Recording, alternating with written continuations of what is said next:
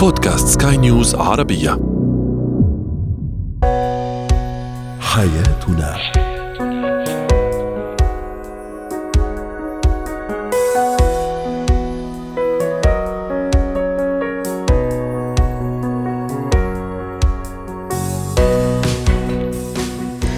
مستمعينا الكرام أهلا بكم معنا إلى حياتنا. فضاؤكم اليومي الذي يعنى بشؤون الأسرة وباقي الشؤون الحياتية الأخرى والذي يمكنكم الاستماع إليه. عبر منصة سكاي نيوز dot com سلاش بودكاست وباقي منصات سكاي نيوز العربية الأخرى.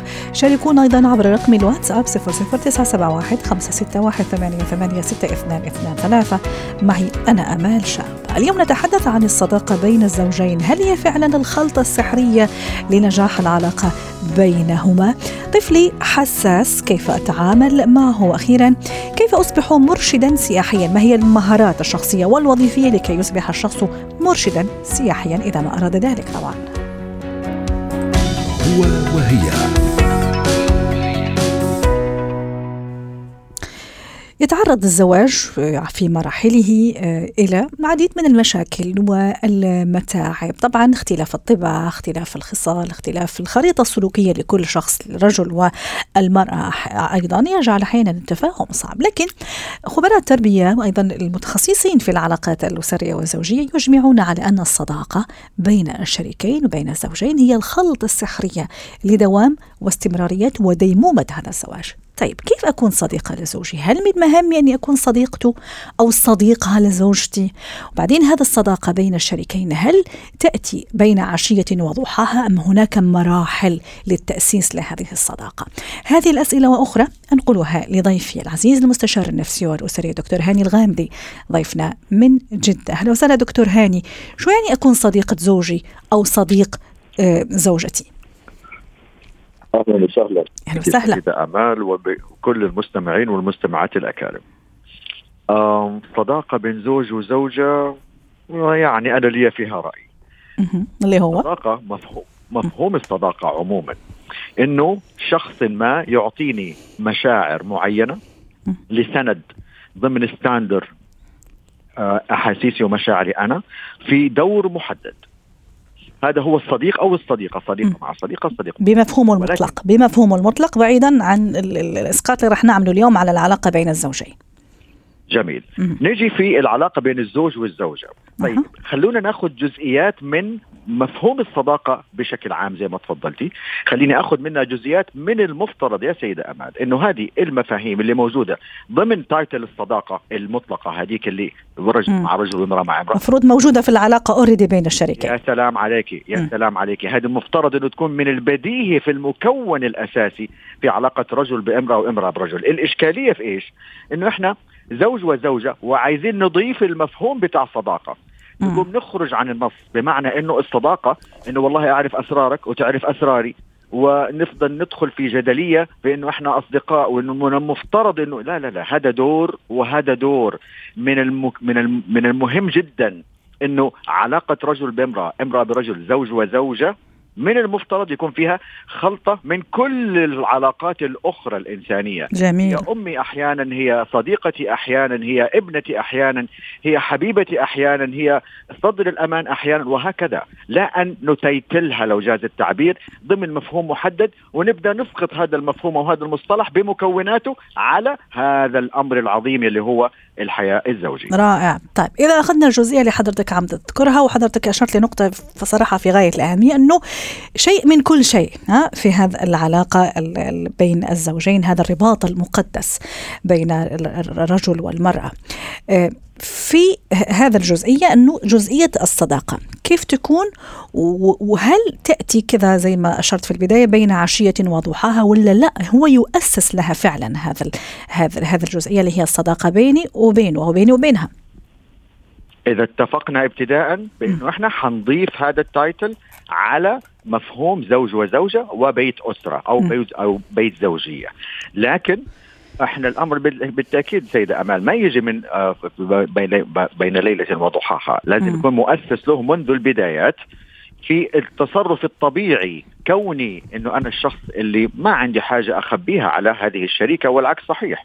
اذا بالتالي هذا الأمر يبدأ بغض النظر. نسميه صداقة في حياة الزوجين نسميه آه، صراحة في حياة الزوجين. سموه نيمت زي ما أنتم تبغوا. بس المهم إنه العناصر المكونة هي اللي نطبقها. طيب العناصر المكونة بمفهوم الصداقة في بيت الزوجية ضمن ال title اللي إحنا اليوم بنتكلم فيه منه في مكونات. خليني أسحب هذه المكونات وأشيل ال title وأحطها وأسقطها على زوج وزوجة. من ضمن الأشياء الأساسية أن يكون في وضوح وصراحة بين الطرفين وهي ما قد تكون ضمن عناصر الصداقة المطلقة. أيضا يكون عندي أمور خاصة بأنه نحن مساندين لبعضنا البعض أثناء ما يكون عندي احتياج سواء كان احتياج إلى صدر حنون يحتويني سواء عندي مشكلة معينة سواء كنت بأمر بأزمة سواء كانت يعني دورة شهرية على سبيل المثال لدى المرأة أو مضايقات أو أمور معينة في العمل لدى الرجل فهي من من المفترض إنها تحتويني ضمن المفهوم اللي إحنا بنقوله اليوم مفهوم كلمة صداقة واللي دخلناها بيت الزوجية واللي أنا بقول من المفترض إنها تكون صح. موجودة أصلا وابتداء بغض النظر عن التايب. ومن الأشياء كمان المفروض تكون كمان بين الصديقين بعيدا عن الحياة الزوجية وجميل لو أسقطناها كمان في حياتنا بين الشريكين إنه أنا لما أكون مع صديقتي أنا متأكدة مليون في المية إنه ما راح تسيء الظن فيا إني راح أفضفض بكل أريحية راح تفهمني. فكمان ما أحوجنا إحنا نحن كرجل وامراه في حياتنا الزوجية بيت تحت سقف الزوجية إنه كمان لما أتكلم مع زوجي متأكدة مليون في المية إنه ما راح يحكم علي إنه ما راح ينتقدني بالعكس راح يفهمني من غير ما يوجه لي سهام. الانتقاد نفس الشيء بالنسبة للزوجة راح تفهمه ويحكي على راحته من غير ما تأول ومن غير ما تكون. هذا الشكوك والظنون. ابدعتي يا سيدة أمال. واعطيكي مثال. أنا رجل موجود في عمل فيه سيدات موجودين معايا. لما أجي أقول والله في واحدة الله يسامحها ويهديها آه يعني بتعمل لي حركات بتعمل لي مش عارف مين. أنا الكلام هذا ممكن أقوله لصديقي. لكن لما أقوله لزوجتي أكيد مشكلة. أنت وراك البلاء. أكيد أنت اللي معطيها وجه. أكيد يا عمي. زي ما انت تفضلت الآن من المفترض إنه يكون في وضوح والعكس صحيح أيضا لما نيجي مرأة تكون عاملة أو أحد ما تحرش بها في سوق ولا وريفر اللي مهم في الآخر لما تيجي تبلغه أكيد ما كنت لابسة مزبوط أكيد عملتي حركة أكيد كنت تناظري أكيد ليش الحكم. طب الكلام. هذا كان ممكن هذه الزوجة تروح تقول لصديقتها وتتفهم وضعها ولا تعمل لها جج ما, ما تحكم عليها ما تحكم. طب ليش أنت يا زوج عكست الأمر أو أنت يا زوجة عكست الأمر. أحسنت يا سيدة أمال أنتم حطيتي الموضوع الآن وعملنا له مثال للتطبيق. جميل. طيب دكتور هاني كيف نفسر؟ يعني يقال إنه كمان يا ريت تجاوبني بحكم طبعا شغلك وأكيد بتشوف عشرات بالمئات الحالات في, في, في الأسبوع وفي الشهر. كيف نفسر أو هل صحيح أنه أغلب الزواجات الناجحة اللي كانوا هم already أصدقاء؟ هذا السؤال الأول. ثم كمان في زواجات بلشوا أصدقاء ويعني ويعني وتزوجوا بعدين بعد فترة لا انحرف الموضوع وصار خناقات وصار فعلا القيود اللي أعملها أنا على زوجي كزوجة والقيود اللي أعملها كزوج على زوجتي. طبعا أنا ما أحكي على الأشياء البديهية الأشياء الأشياء اللي ما حنا ما حنا ما نخرج من نطاق عاداتنا وتقاليدنا. بس كيف أحيانا نفسر إنه كانوا رائعين كانوا أصدقاء جيدين ثم كمان زوجين رائعين في بداية الحياة الزوجية ثم انحرف الموضوع وصار زوج وزوجة وقيود وطلبات ومساءلات واستجوابات. مما يدلل اكمالا لما ذكرتيه بأنه البدايات ليست المهمة. م. هي ليست المهمة البدايات المهمة الاستمرارية ولا نذكر نهايات لأنه ما في حاجة اسمها نهايات إلا إذا انفصل الطرفين سواء كانوا أصدقاء أو أزواج أو أو زملاء عمل ولا إيش ما كان. فبالتالي أنا عشان to maintain the standard عشان أخلي ال standard هذا ماشي وموجود وعندي قبول له هنا يجي ال compromise نقاط الالتقاء أثناء هذه المسيرة. وهذا الأمر موجود في كل الشراكات في على مستوى عمل على مستوى دول على مستوى بشر. اذا بالتالي ال compromise أو نقاط الالتقاء هي اللي تخلي العملية تستمر أيوة. تنازلات أحيانا التفهم أحيانا عدم وجود أحكام مسبقة عدم وجود بداية إنه أنا أعتمد عليها إنه إحنا كنا أصدقاء يا أمال والآن أصبحنا أزواج وبعد ذلك إحنا تخابطنا كل واحد بيخبط في الثاني لا لا لا طيب. الأمر مالوش علاقة بالبداية له علاقة أيوة. بالمحتوى اللي أنا وهي عايشين فيه اليوم وكيف بنعمل له موديفيكيشن وتعديلات عشان نخلي العملية تستمر اذا كان هناك حب حقيقي من كل طرف طيب. للآخر. دكتور هاني آخر سؤال. اللي عم تسمعنا الآن من الزوجات عم تسمع دكتور هاني مع أمال على سكاي نيوز عربية أو زوج كمان عم يسمع للدكتور هاني وموضوع اليوم. وعجبه الموضوع فعلا قال يعني why not لما لا؟ راح أبلش أصير صديق لزوجتي وصديقة لزوجي. فينا نعمل هيك؟ فينا نستدرك الموضوع؟ باختصار. بغض النظر عن ال title أنت تقدر تعيد ترتيب أفكارك وطريقة الأداء وعملية أو العملية التشاركية فيما بينك وبين هذه الزوجة والعكس صحيح بأنك أنت تدعم هذه العلاقة بإعادة ترتيب الأفكار عشان نعمل الموديفيكيشن ونقاط الالتقاء وبالتالي تستمر العملية الزواجية موجودة ما بين الطرفين. شكرا لك دكتور هاني الغامدي المستشار النفسي والأسري ضيف العزيز من جدة. زينة الحياة أحيانا نسمع بعض الأمهات يعني يشتكين أو يعني أحيانا كشكوى وأحيانا ممكن ك يعني لما يذكروا مثلا صفات طفل يقول أو تقول إنه طفلي حساس. شو يعني طفل حساس؟ يعني هل الحساسية هذه وهذا الصفة هل هي خلينا نقول فطرية مثلا؟ ورثها عن أحد الأبوين ولا هي مكتسبة أو أحيانا ممكن ظروف بيئتنا في البيت هي تخلي طفلي كمان يعني يكون حساس. دعونا نتعرف على جوانب هذا الموضوع مع الأستاذة ميرنا عسيران الخبيرة التربوية ضيفتي من بيروت. أهلا وسهلا أستاذة ميرنا. شو يعني طفلي حساس؟ متى أقول عليه ولا أصدر هذا هذا الوصف؟ ما أقول هذا الحكم بس هذا الوصف أنه طفلي ترى حساس واحيانا يعني يزعجني أنا كأم وكأب لأنه ممكن يحطنا في مواقف واحيانا حرام. يعني أنا أشفق عليه لأنه أي شيء بيخليه يتحسس. نعم. آه بداية خلينا نوضح للمستمعين إذا بتسمحي لي ما هو تفضلي. حساس مثل ما تفضلتي وقلتي هي صفة أو سمة بشخصية الطفل ونحن غالبا ما نظن انه الطفل الحساس هو الطفل اللي بضل عم يبكي لأتفه الأسباب ولا أقل شيء، لا لنوضح أنه الطفل الحساس هو الطفل اللي بيتأثر وبيتفاعل وبيستجيب لأي تغيير أو لأي منبهات حسية بطريقة أو بحده أكثر من غيره. على فكرة سامحيني أستاذة ميرنا عم تحكي نقطة في غاية الأهمية وأنا كمان عم آه، كنت أدور على الموضوع لما كتبوا أو لما آه، يعني عملوا كذا بحث عن صفات الطفل الحساس طلع أنه حاسة الشم مثلا عنده قوية منذ نعومة أظفاره حاسة السمع كمان قوية شديد الملاحظة يعني فقط تعقيبا على كلام حضرتك. نعم فهذا السبب اللي بخليه إنه يتفاعل ويستجيب بطريقة مختلفة عن غيره مختلفة عن غيره من الأطفال.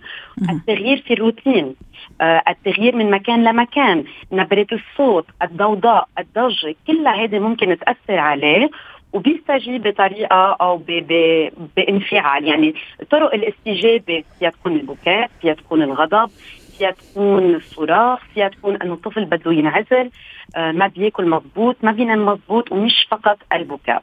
ومضبوط الأهالي آه كل أهل عندهم طفل حساس أو مفرط الحساسية طبعا هذا بيشكل تحدي لأنه هذا الطفل بده طاقة بده صبر آه بده تفهم أكثر من غيره من الأطفال.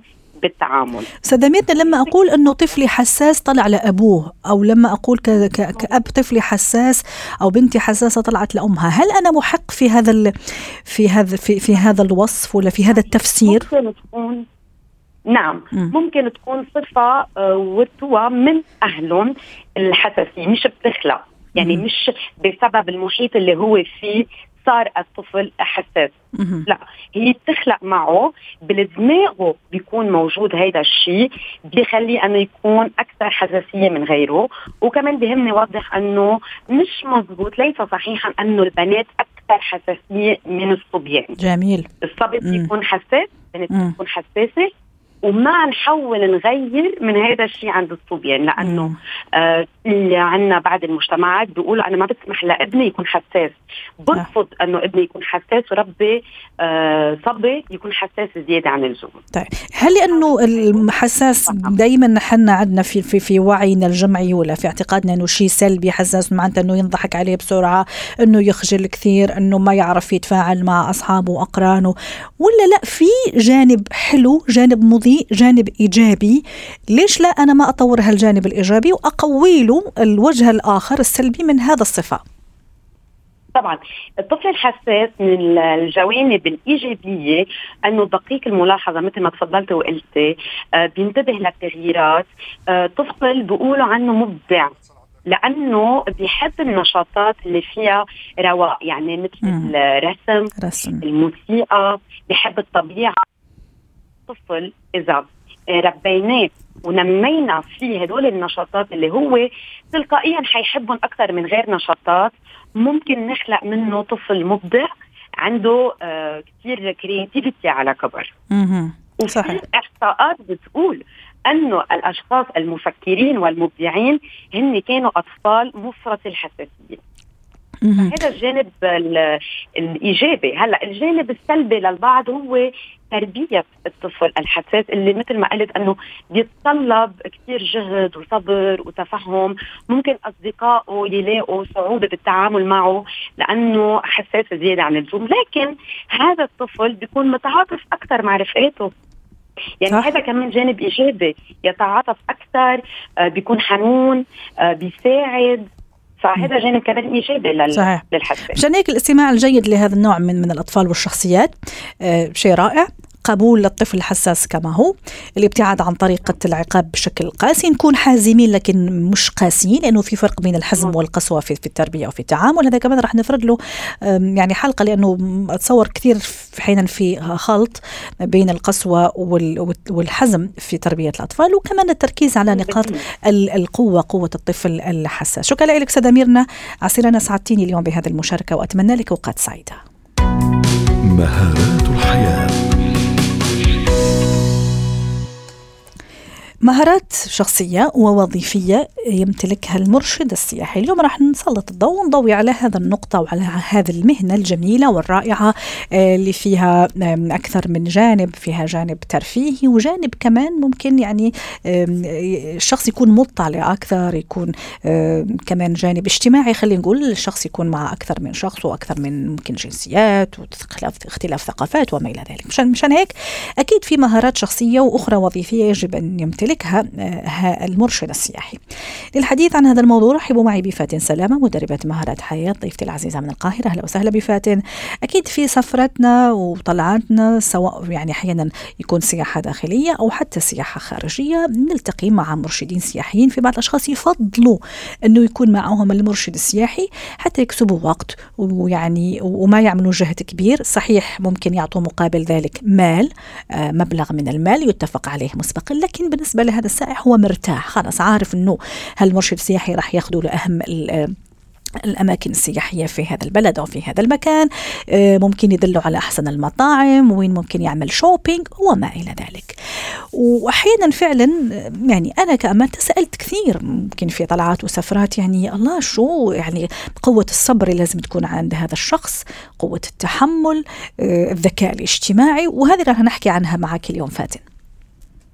مساء الخير عليك يا عمال وعلى كل المستمعين. وأنا الحماس للموضوع ده مش لأني بدرب ده ككورس لوحده في الشركات لأ دي دي أول مهنة أنا امتهنتها. ما شاء الله. مهنة أنا امتهنتها كانت مرشدة سياحية مش هقول من سنين كام طبعا ده الكلام بيني وبينك المستمعين ما يعرفوش الكلام سنين كتير دي كانت أول وظيفة ليا وكان لها الأثر الكبير في صقل شخصيتي وإن أنا إزاي فكرة الاطلاع بقت عندي من آه هذا الوقت. آه يعني م- أنا تخرجت أصلا كان آه ال bachelor degree بتاعي كان في ال guidance في الارشاد السياحي وكملت بعده في في career حتى لما غيرت لل business وغيرت لل training وال coaching هو ده في قلبي. لأن المرشد هو الحب الأول والأخير. الحب الأول ولأن هي فعلا فعلا فعلا حطت حاجات كتير جوايا وغي... مش غيرت ولكن أثقلت مهارات كثيرة. المرشد السياحي هو الشخص مش بس بيزود مجموعة من السياح بمعلومات إرشادية وشرح لتاريخ وآثار وحضارة لمنطقة معينة صح. ولكن هو اول ان هو شخص عليه أن يكون مثقف ما بتكلمش على شهادة ولكن بتكلم على ثقافة م. على دراية بما يحدث في في العالم. هو مسؤول كمان مسؤولية كبيرة ترى فاتن صح؟ هي مسؤولية وأنا ممكن نقول حتى تقريبا هو سفير بلده يعني لأنه عم يعرف الناس والسياح اجانب على تراث ثقافة بلده أشياء ممكن يعني ما يعرفوهاش فبالتالي يعني هو فعلا شخص يعني ينقل أشياء كثيرة لهذا السياح.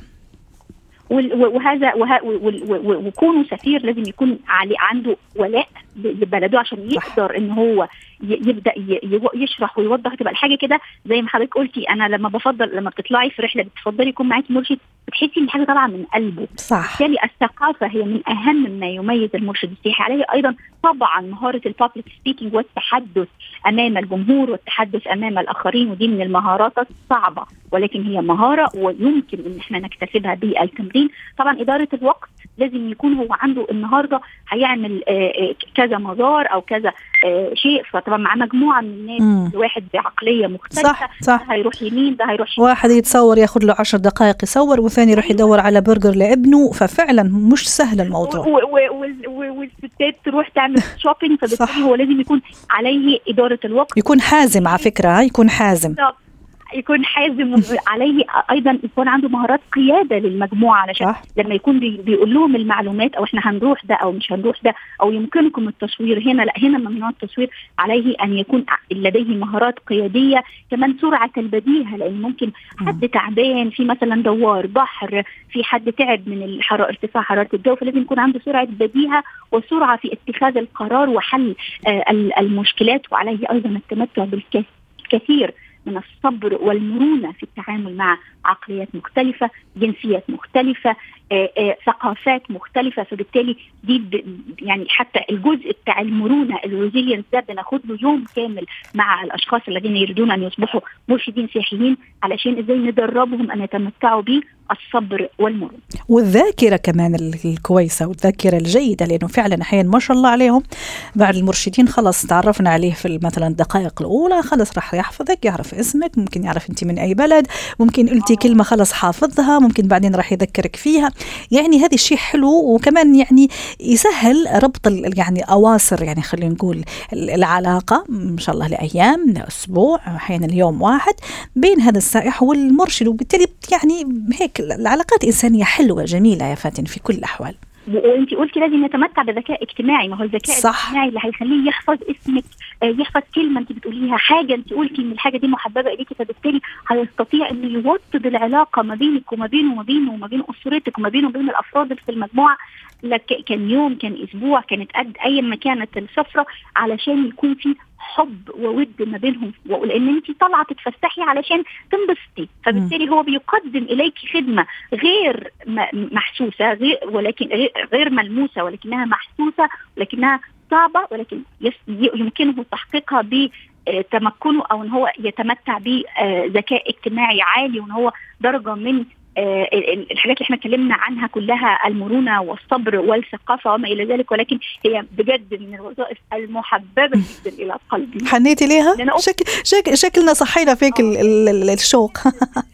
ممكن ترجعي لها في اي في اي في أي لحظة أو في أي موقف؟ لحد دلوقتي لأن أنا في مكتبة الإسكندرية دي طبعا organization كبيرة وأنا يعني كانت من, من يعني لما بروح أنا واولادي بقول لهم بصوا يعني أي tour هنعمله مم. أنا ال tour guide يعني آه و- وزي ما قلتي موضوع اللم ال- ال- الذاكرة مهم جدا. صح.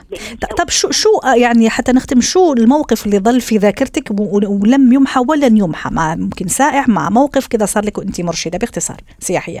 أنا أفتكر كنت في دير في في في حتشبسوت. في مم. معبد حتشبسوت ده كان في الأقصر وأنا كنت صغيرة في السن وكان معايا group أنا بحكي أسباني كنت بتكلم أسباني كنت بتكلم بسرعة جدا بس أنا بعملها بدور تمثيل إن أنا بمثل مين هي حتشبسوت واوصل لهم مين هي حتشبسوت وكنت. بوزع عليهم صور ليها وصور للمعبد من جوه فجم مجموعة من اليابانيين وصمموا إن هم يجوين مي وأنا أصلا ما بتكلمش ياباني والإنجليش بتاعهم كان ضعيف وكنا بنعمل كله بلغة الإشارة وكانت من الرحلات الممتعة جدا واللي في ذاكرتي لحد دلوقتي لأن قد إيه لما أنت بتعملي الحاجة بحب وبشغف و- وبباشن كده الناس بتبقى حواليكي حتى لو هم مش فاهمين اللغة. صح. وأكيد أكيد إذا عندك صور آه، كمان أحيانا الواحد يرجع بين لحظة أخرى لهذه الصور ويستذكر هذا الذكريات. شكرا لك فاتن سلامة سعدتيني اليوم وعرفتينا كمان على سر من أسرارك. يعطيك العافية وأتمنى لك كل التوفيق. حياتنا. ختام حلقة اليوم من حياتنا. شكرا لكم وإلى اللقاء.